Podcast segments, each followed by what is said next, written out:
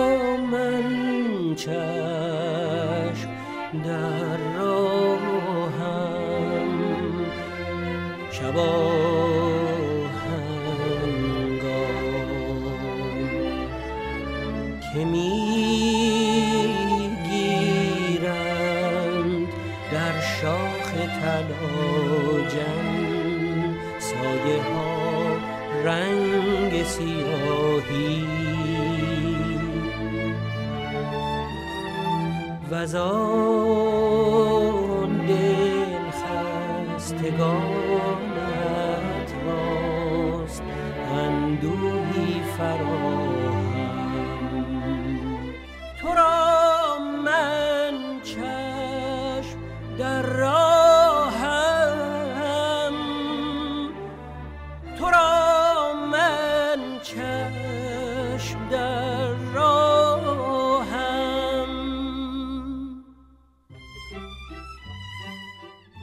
درود بر شنوندگان ارجمند درود بر تو میترای گرامی خب بفرمایید چی آوردی برامون؟ سلام بر تو سلام بر شنوندگان خوبمون این که می‌بینید اول برنامه اسکندر اینطور از من سوال می‌کنه می‌دونه که یه جای کار داره میلنگه, میلنگه. ولی خب من چیزی نمیگم میلنگه؟ بله امروز مهمان برنامه ما آقای سینا جعفری کیا هستند که ترانه ای رو بسیار زیبا تنظیم کردن. مفصل امروز باهاشون در مورد کار یک تنظیم کننده موسیقی صحبت می‌کنیم. اما تو می‌دونی که چرا من یه کمی تعلل دارم می‌کنم برای اینکه کار رو معرفی بکنم؟ برای اینکه قرار بود کار آهنگین باشه ما پیدا نکردیم.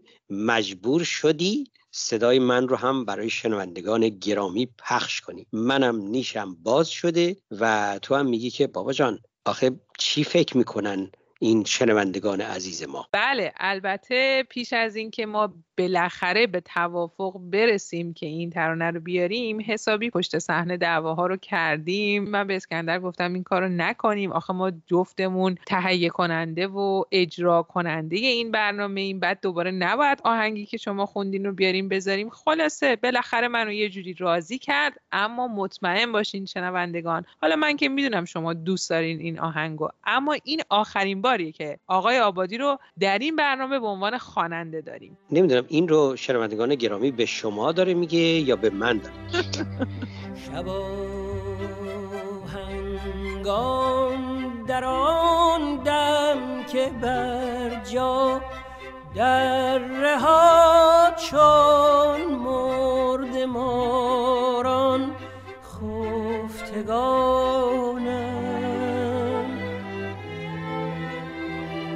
در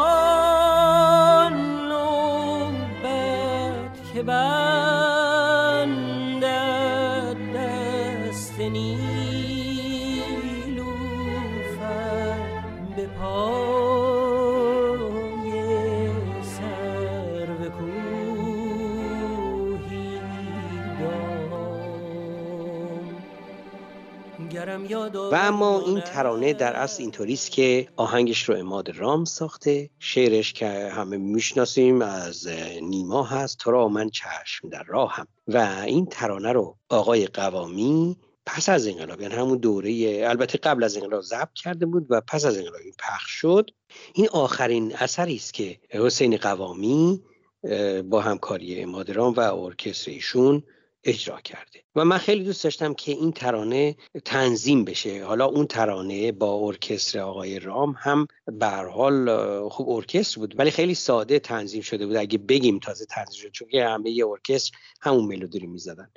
آقای سینا جعفری کیا لطف کرد و این ترانه رو تنظیم کرد و ما در این برنامه بیشتر به تنظیم و کار ایشون می‌پردازیم تا خواننده. بله در مورد آقای جعفری کیا امروز مفصل صحبت می‌کنیم. سینای عزیز که متولد سال 1369 در تهران هست و در خانواده آذری زبان متولد شده. خودش برامون میگه که اتفاقا تا نوجوانی با اینکه موسیقی همیشه در خانواده جریان داشته و پدرشون هم دستی بر نواختن تار داشتن اما موسیقی براش جدی نبوده. در نوجوانی در سال اول دبیرستان وارد هنرستان موسیقی صدا و سیما در سعادت آباد میشه اما بیشتر از خودشون بشنویم که بعدش چه اتفاقی میفته که اینقدر جدی موسیقی رو دنبال می‌کنن. تحصیلات موسیقی من از سال اول دبیرستان شروع میشه که وارد هنرستان موسیقی صدا و سیما شدم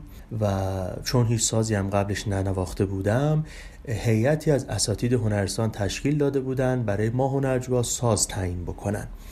و برای من ساز سنتور رو انتخاب کردن و بدون که حتی ازم بپرسن که من این ساز رو دوست دارم یا ندارم. اما از انتخاب همه اون اساتید من راضیم چرا که صدای ساز سنتور بسیار بسیار برام جذاب و لذت بخش بوده و هست و همون سال به شاگردی استاد اسماعیل تهرانی در اومدم.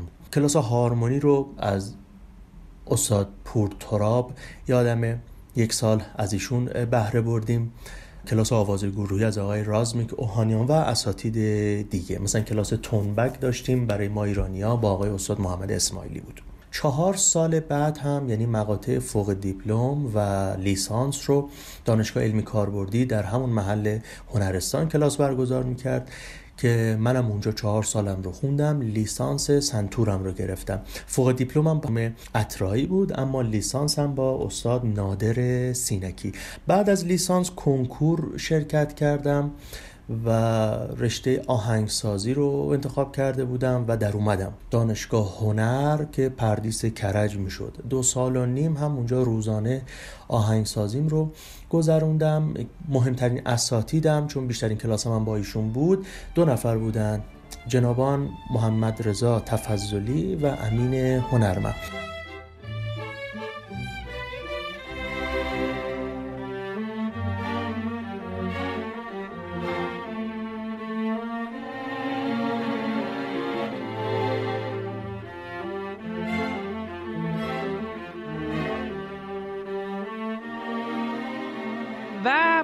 سینای عزیز امروز که به عنوان مهمان برنامه ما هستند همونطور که در ابتدای برنامه هم گفتیم مفصل در مورد تنظیم یک اثر موسیقایی صحبت کردیم.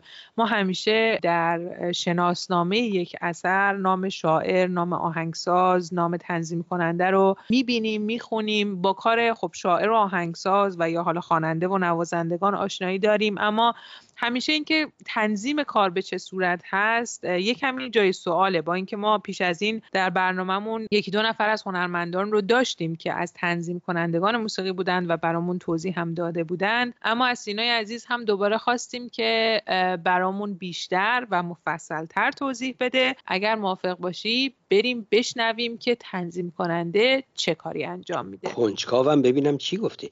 واژه تنظیم و تنظیم کننده واجه هایی هستن که خیلی سال تو موسیقی ایران وارد شده و باهاش مواجه میشیم. ولی هنوز بعد از گذشته این همه سال برای خیلی از مردم وظایف تنظیم کننده نامشخصه. یعنی معلوم نیست که چه کار می‌کنه تنظیم کننده. برخلاف آهنگساز خواننده نوازنده که از اسامیشون مشخصه که هر کدومشون چه وظایفی به عهده دارن تنظیم کننده رو نمی‌دونن. ببینید یک وقت یک ملودی تک خطی داریم که مجموعا شاید مثلا بشه دو دقیقه سه دقیقه شاید حتی کمتر یک دقیقه که زیاد اتفاقا از این ملودی های یک دقیقه داریم. مخصوصا در حوزه موسیقی محلی و اینها که نگاه می‌کنیم می‌بینیم همین موسیقی همین یک دقیقه ایه ولی خب به سبب اینکه چند بار با کلام متفاوت تکرار میشه تایمشون زیاد میشه میشه 4 5 دقیقه. ولی کل ملودی می‌بینیم که یه دقیقه است. حالا یه خط ملودی واحد داریم که این خط ملودی فاقد هارمونی فاقد خطوط ریتمیک همراهی کننده و فاقد نوع سازبندیه که این ملودی رو چه سازی قراره بنوازه و اینکه همزمان با اجرای این ملودی کدام ساز کوبه ای قراره وظیفه ریتم رو به عهده بگیره و مثلا همراهی بکنه. که حالا خب تو موسیقی پاپ این بیشتر باش مواجه میشیم یا موسیقی ایرانی. حالا تو موسیقی کلاسیک از اول تا آخر ساز پرکاشن فعالیت نمی‌کنه. تیمپانی و سنج و اینا یه مقطعی چند میزان می‌زنن اکثرش سکوت می‌کنه. ولی خب تو موسیقی پاپ و موسیقی ملی کشور ما و خیلی از کشورهای دیگه از جمله آذربایجان و اعراب سازهای کوبه از اول می‌بینیم که پررنگ هستن و در حال نواختن. به هر حال اونم باید وظیفش مشخص بشه و نهایتا اینکه چند صدایی بشه موسیقی. یعنی همزمان ما چند خط مختلف رو بتونیم بشنویم که همه اینا به عهده تنظیم کننده است. حالا بخش های مهم دیگه ای که به عهده تنظیم کننده هستش که بخش های بسیار بسیار مهم و حیاتی هم هست که اشاره می‌کنم اینجا این هستش که توی موسیقی با کلام خیلی وقتا خیلی وقتا یعنی 90 درصد بیشتر مواقع وقتی موسیقی با کلام ما گوش می‌کنیم بلا فاصله با صدای خواننده موسیقی شروع نمیشه. یعنی ما ابتداعا یک موسیقی مقدماتی داریم که ما رو آماده می‌کنه تازه برای شنیدن صدای خواننده. حالا این موسیقی مقدماتی به فراخور قطعه سی ثانیه چل ثانیه یه دقیقه دو دقیقه مشخص نمی‌کنه. هست. حالا این موسیقی اول که حالا اصطلاحا می‌تونیم بهش بگیم introduction مقدمه ساخته و پرداخته تنظیم کننده است. یعنی ما اینجا متوجه این میشیم که تنظیم کننده یک ملودی جدیدی رو پس داره اضافه می‌کنه به اون ملودی اصلی که قرار خواننده بعدش بخونه. یعنی ما سی چل ثانیه اول ارکستر داره مینوازه موسیقی دیگه پس این رو تنظیم کننده ساخته. درسته. تماما ساخته و پرداخته اونه. بعد حالا خواننده حضور پیدا می‌کنه که ملودیش برای اون آهنگسازی بوده که قبلا ملودی رو در اختیار تنظیم کننده قرار داده. خواننده میاد یه بیت دو بیت سه بیت حالا هر چقدر که می‌خونه. حضور داره سی ثانیه چل ثانیه یه دقیقه. دوباره خواننده رو ما از دست میدیم. می‌بینیم که موسیقی بی کلام هست دوباره ارکستر یک مواد جدیدی رو ارائه میده. که حالا ما می‌تونیم اینها رو سوال جواب بگیم کورس و ورس و نمی‌دونم اینها رو اصطلاحاتی که حالا برای تکرار جای با کلام استفاده می‌کنن مثل ترجیبند و اینها این موسیقی ما بینش هم باز می‌بینیم که وظیفه تنظیم کنند است. و نهایتا وقتی موسیقی می‌خواد خاتمه پیدا بکنه تموم بشه اون بخش پایان بندی موسیقی هم می‌بینیم که اثر تنظیم کننده است. چون یه وقتایی هستش مثلا با فید شدن صدای خواننده و ارکستر موسیقی خاتمه پیدا می‌کنه. یه وقتی نه خواننده می‌خونه تموم ارکستر حالا بخش جدیدی رو می‌زنه که موسیقی رو خاتمه بده. که به این بخش خب تو موسیقی کلاسیک میگن کدا که خودش بخش مجزایی از فرمه و اتفاقا می‌تونه تایم زیادی هم داشته باشه. این بخش هاییه که توسط تنظیم کننده به اصل ملودی اضافه میشه. همونطور که اشاره کردم یعنی اول کار انتهای کار ما بین کار. ما بینی که خواننده داره می‌خونه. حالا چیزی که اینجا بسیار بسیار خودشون نشون میده استفاده از سازه. یعنی ذوق و خلاقیت تنظیم کننده هم تو این بخش خیلی دخیله و تسلط و شناخت ایشون نسبت به سازهای مختلف.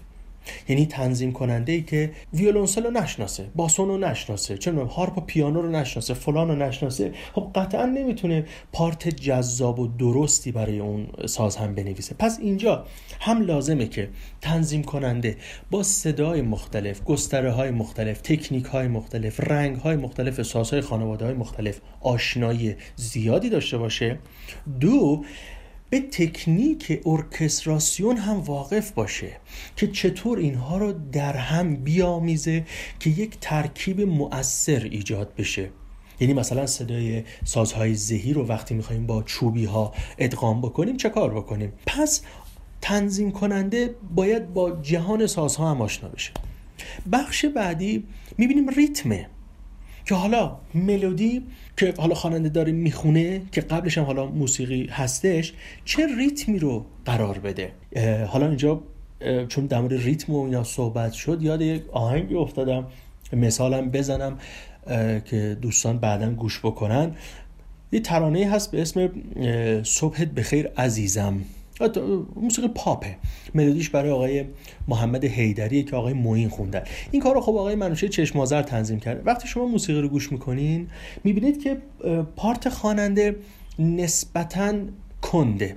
یعنی کم تحرکه. یعنی حالا خیلی تخصصی تر یک کوچولو وارد بشم. می‌بینیم که مثلا در چهار چهار خواننده داره همش از نوتای سفید و سفید نقطهدار و سیاه و گرد و اینها داره استفاده می‌کنه. اما ریتم می‌بینیم که چنگ و دلاچنگ رو هم حتی داره می‌زنه.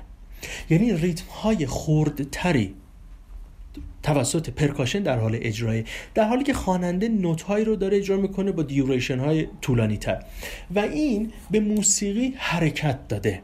یعنی موسیقی رو به تکاپو انداخته. جنب و جوش موسیقی رو برده بالا. در حالی که خواننده انگار داره آهسته می‌خونه. پس ریتم هم خیلی مهمه. که تنظیم کننده باید یه ذوق و خلاقیتی هم در انتخاب ریتم داشته باشه و نهایتا هارمونی. یعنی اینکه موسیقی رو چند آوایی بکنه که در آن واحد ما با خطوط مختلفی مواجه باشیم. به عنوان مثال فقط برای خیلی خیلی خیلی ساده مثال بزنم که شنوندهاتون که با موسیقی ما آشنایی ندارن یه خورده نزدیک بشن یه سازی داره نوت دو می‌زنه یه ساز دیگه نوت سل می‌زنه یه ساز دیگه نوت می بمول مثلا حالا نوت می داره می‌زنه. همزمان این ستا با هم شنیده میشه خب یه آکورد میشه یا چیز یا مثلا چیزای دیگه. این دیگه برمیگرده هم باز به شناخت آکوردا توسط نوازنده یعنی ساخت آکوردهای مختلف رو باید آشنایی داشته باشه. دو قواعد وصل و پیوند اینها که مثلا از این آکورد حالا چجور بریم به آکورد دیگه چجور بریم به آکورد بعدی که صداهای دیگه هم زیر صدای خواننده و چه در زمانی که موسیقی به تنهایی اجرا میشه به گوشمون برسه. خب اسکندر تو را من چشم در راه هم بشنویم. با صدای تو برای اون دسته از شنوندگانی که خیلی موقع البته واقعا برای ما می نویسن و کارهای تو رو دنبال می‌کنن و دوست داشتن که حتما ترانه ای با صدای تو آخر برنامه؟ دیگه گفتم آخر برنامه از ایام نوروز دیگه اوقات خودمون تلخ نکنیم و اینکه خیلی هم خوب شد که این ترانه رو آوردیم در این ایام نوروزی. با صدای اسکندر آبادی تنظیم سینا جعفری کیا و اینکه همچنان در ایام نوروز هستیم. نوروزتون فرخنده. نوروزتون خجسته و اینکه این ترانه رو اینم بگم که جای دیگه پخش نشده و ما خلاصه نوبر کردیم توی این نوروز. پس درود بر تو و درود بر شنوندگان عزیزمه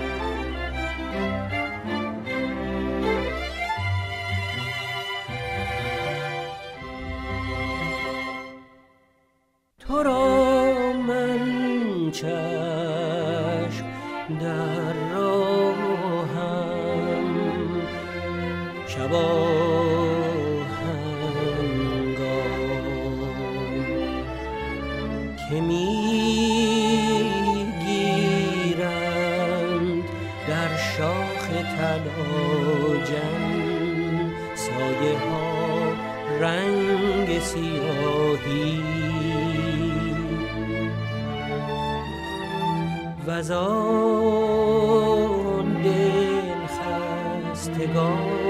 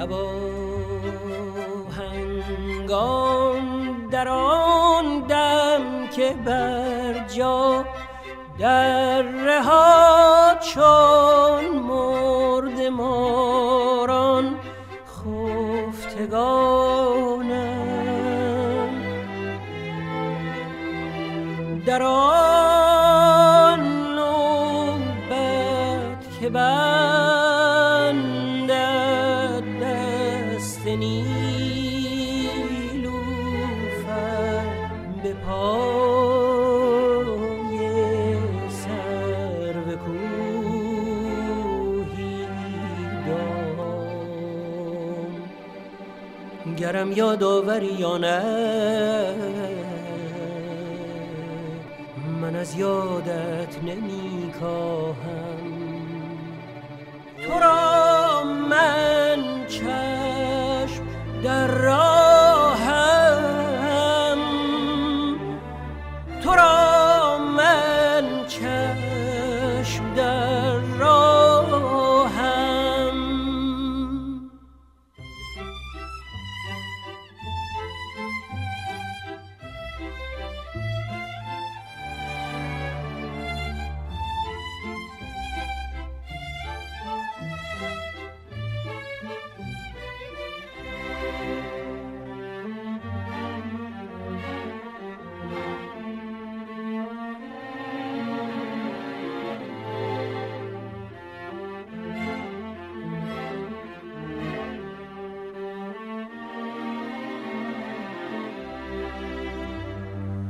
شب هنگام در آن دم که بر جا در رها چون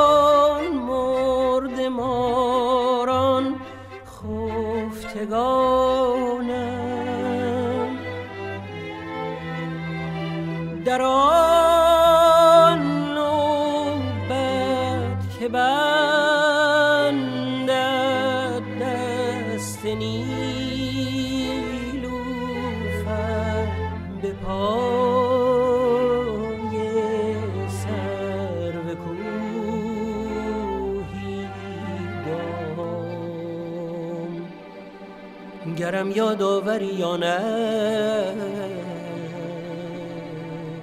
من از یادت نمی کاهم تو را من چند